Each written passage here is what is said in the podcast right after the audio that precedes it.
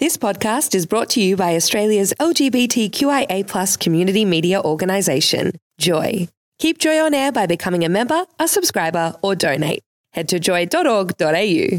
Joy, a diverse sound for a diverse community.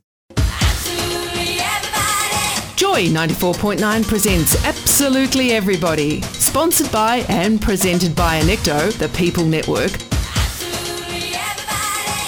Absolutely Everybody, only on Joy 94.9. And we had a couple of weeks ago the LGBTI Age and Aging Conference in Melbourne at the Melbourne Town Hall. And at that conference, one of the speakers was Jill Bowlan, who actually um, was. Uh, in the police force in Queensland and spoke about her experiences of being in the police force as a, as a, as a lesbian woman and some of the trials and tribulations that she came uh, came across. Amy spoke to her. Thank you all for allowing me the opportunity to share my experiences with you. Like members of the broader community, lesbians, have a wide range of life's experiences. I'm 63 years of age and my working background was predominantly in policing. This is a part of my life story. I came out as a lesbian in my late teens and lived a life whereby my sexuality really wasn't a great issue for me. Then as become a state public servant and started to attend events like dances and other activities, things started to change. I became more aware of what it was like to be discriminated against. In Brisbane, we had various hotels that we attended. We also had the Camp Club, and for those of you not familiar with the history of the and lesbian community, the camp stood for Campaign Against Moral Persecution. It was worldwide trend in, uh, in making sure that we were acknowledged following what was happening overseas. As an aside, I'd say that every day, every, every week when I go into the um, court to to volunteer as a JP, I passed where the camp club used to be and now sits of the Supreme and District Courts of Brisbane. So I must say that I chuckled to myself. the reason I do that is because the police were very active in pursuing us in those days and they used to sit in Tank Street, just off George Street in Brisbane, and they'd sit their cars in their car for a raid. And when they come over, we step outside the window onto the awnings and uh, wait.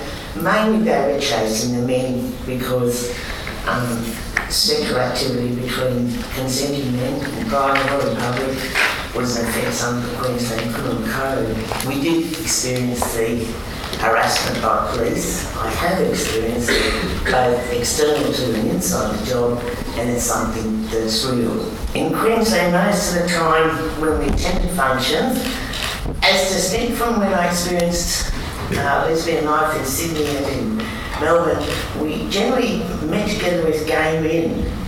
And then when we wanted to go out for work function to keep our sexuality quiet, we would take a gay man, and when they needed to go out, they'd take a lesbian. So uh, appear as an straight couple. But the threat of losing one's job was very real. It was in 1973 that I decided to join the Queensland Police. It was interesting.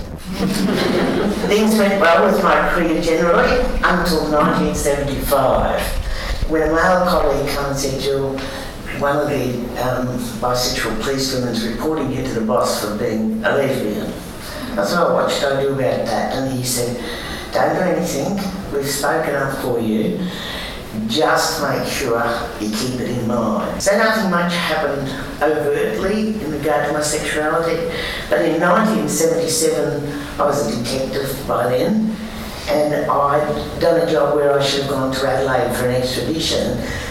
It was what was talked about earlier this morning. Sexism was a big issue, and I'm sure you'd be surprised to hear that about policing. Bear in mind it was the Joh era. Um, so I was to go to Adelaide for this extradition, but the trip was disallowed. They got a boy to go down, a male colleague, I should say, boy to go down, because, but he hadn't even worked on the case, so not even my colleagues were allowed to go. And at that, I had a gutful. And so I went down and saw the inspector in charge of recruiting, who also did internal transfers, and I said, Inspector, can you get me out of the CIB? So in 1977, I applied for and got a transfer to Inala, which is one of our housing commission areas in Brisbane. Despite the problems of single people, uh, females buying homes, I managed to purchase a house in the outer suburb of Brisbane. And life was pretty good. I was living there with my partner, who was also a policewoman. I was at the Brisbane Coroner's Court waiting to give a bit of startling evidence one morning, and my partner walked out of the lift looking like a spun mother. And because we'd had breakfast that morning and I'd gone off out to an hour and she'd gone into the city with her job, what's going on? And she'd been called up to the head of the CIB and interviewed regarding our relationship. The interviewer had asked her if she was in a lesbian relationship with me. Of course, she said yes, she was. Various questions were asked about our lives and activities, and she was also asked if her family knew about the situation. And she was then told to come down to the court and get me and bring me back for my interview. Uh, she was a bit junior to me, so they picked the weak one first, as you can imagine. After giving evidence on arrival at the CIB, I made some calls to other lesbians and told them what was going on and said, for God's sake, don't come in without a lawyer. Too late for us, but try and protect the others. I was then interviewed and readily admitted my sexuality and said it had nothing to do with my job. I asserted I was more competent and capable than most of my heterosexual workmates. And bear in mind, there were few female police in that era. At this stage, the imbecile interviewing me and said, and you smell heterosexual. the bookkeeper who was doing the interview, you might have The Three Crooked Kings about all our corruption out there. Tony Murphy then said, I've just got to go outside. I think he went out to laugh at his mate for being such a goose. anyway, I went through the same process as my partner and I asked them, well, what was the purpose of the investigation? They gave me no indication other than to say others would be interviewed. Seven of us were interviewed. In the following weeks, my partner was transferred to Longreach, which is in central Queensland, of the coast, and I got the startling spot of Mount Isa in northwest Queensland. You might see I've got very fair skin. So when I was talking to some of the senior officers who were a great support to me. Not everyone was homophobic, not everyone treated us as dummies because we were dykes. Okay, so the one boss who was in charge of actual internal investigations in those days, Ron Donovan said, Jill, I refuse to do it. I said, it's none of your business. The other fellow said, Jill, go get a skin specialist certificate. He can't go to Mount Isa. He and his wife used to come to our home and socialise with my partner and I. And back in those days, 1977, that was a big thing. So off I went, I got my certificate and all they did then was change the transfer from Mount Isa to Toowoomba, up to the cold country.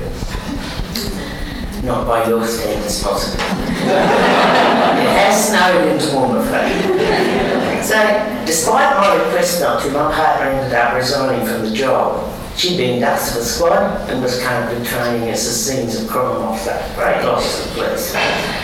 When the transfers first came out, my partner and I were out talking with my sister and brother-in-law about the situation. He said, but they're just mushrooming the situation. He explained it from where he sat. If they transferred one lesbian to Cairns and one to Coolangatta, and their relationships didn't last, their sexuality wasn't going to change. What happens if they caught up with another policewoman? so we had four instead of two. and then said, what happens if they didn't find out about those four and they had to Toowoomba, uh, Rockhampton and Gympie? And by this stage, my sister, my brother-in-law, my partner and I were rolling around the floating dikes in every station. So I went off to see the Deputy Commissioner and I said, This is my brother in law scenario for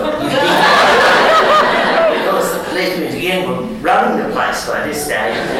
And he looked quite stunned and said, Jill, we didn't think of it. It was a witch hunt, and certainly by the papers. Joy! The second part of um, uh, Jill's in. Well, it's not an interview. It's actually from the LGBTIQ Aged Care Conference, the first one um, in Australia that happened just just a few weeks ago. And this is the rest of Jill's story. I continued my career in Toowoomba. I was put into the radio room. Generally, the time in there was about four weeks to eight weeks when you got there. I did 12 months of being grounded. And I went in to see the di- district officer and I said, Sir, when does my penance end? And he gave me some kind of words about my work standards and said to leave it to him. The following roster came out I was out on the road again, which was a big thing for me. I ended up applying for getting a job in the traffic branch. And after three years in Toowoomba, I approached the new deputy commissioner to ask how long I had to stay in Toowoomba. Bear in mind, my house, in getting a house was a big thing, but to have to move out was something else. I put a strong case in for jobs that were coming up near my home. I put in a, uh, a written application. I said to him, how about it? Anyway, he gave me a pat on the head and said, yeah, right, we're happy with your performance. If you're not happy when the new Gazette comes out, come and see me. But I'd like to transfer to being lady. The independent personal work events sometimes cause me severe angst. In 1990, I was promoted to inspector and I went to the South Eastern Regional Office at the request of the Assistant Commissioner who'd just been promoted there. He and the Chief Super were brilliant in their support of me. But I had five things against me. One, I was a woman. There were only five of us made up after the Fitzgerald inquiry. And I was the only one that went outside headquarters because I'd been asked to go. I said, yeah, I'm there. The other four stayed in headquarters. Very comfortable. The most junior I was in terms of my years of service. I was a lesbian. I was the youngest in age, and I was the only one with a tertiary education. So what terrible qualities for the I expect that comes town with. And the other thing about me that some people know and some don't is that I am out loud and proud and I say what I mean and mean what I say because of the wonderful parents I've had who I grew up in a loving family. They supported me in what I do. Um, all I did at the time, they both passed away now. And I also have, so have wonderful supportive siblings. So there's no problem for me. And as I age, I'm going to be one of those Bolsheviks in the nursing home. the moment, some different care. After about a year in the region, I applied for transfer to the police academy and uh, I subsequently got it. So I was trying to influence some of the young people in the police. Um, and then there was a major um, effort on to promote people. People had left after the Fitzgerald Commission, and I applied for a superintendent's job in 1992, and I got that first Queensland police woman to be given that rank, to earn that rank. I won't say women have never been given anything. and then they were doing a review of jobs in the police chief superintendent level and with budgets and responsibilities, etc. My position was upgraded to um, chief super. We had to go through assessment centres for three days and things like that. It was a very uh, healthy merit-based process, and I got a job, first chief super in the Queensland Police Service. But there was more in store for me. 1993, I got called in to the Criminal Justice Commission for an interview concerning an investigation they were doing at the time. The purpose was to re-interview me about other things, but also the 1977 lesbian investigation. It had been raised by the policewoman who was subject of their inquiry. Interestingly, I'm one of those funny rabbits, and if I'm upset, I actually get teary. I'm so angry. It gets at me. And I was sitting there, angry as July, and a colleague who was the assistant commissioner of police in there at the time I said, Hey mate, what's wrong? I said, I'd just been interviewed about the 77 lesbian investigation. I was angry. And I explained to him that the CJC had the files. I had never been given a copy of the record of interview taken from me, and nor had my partner. He said, hang on a minute. Went up and saw the chairman, Sir Max Bingham, and next thing he brought back my record of interview. For the first time I saw it and was given a copy of the record of interview, and it was not a true record of the conversation that had taken place.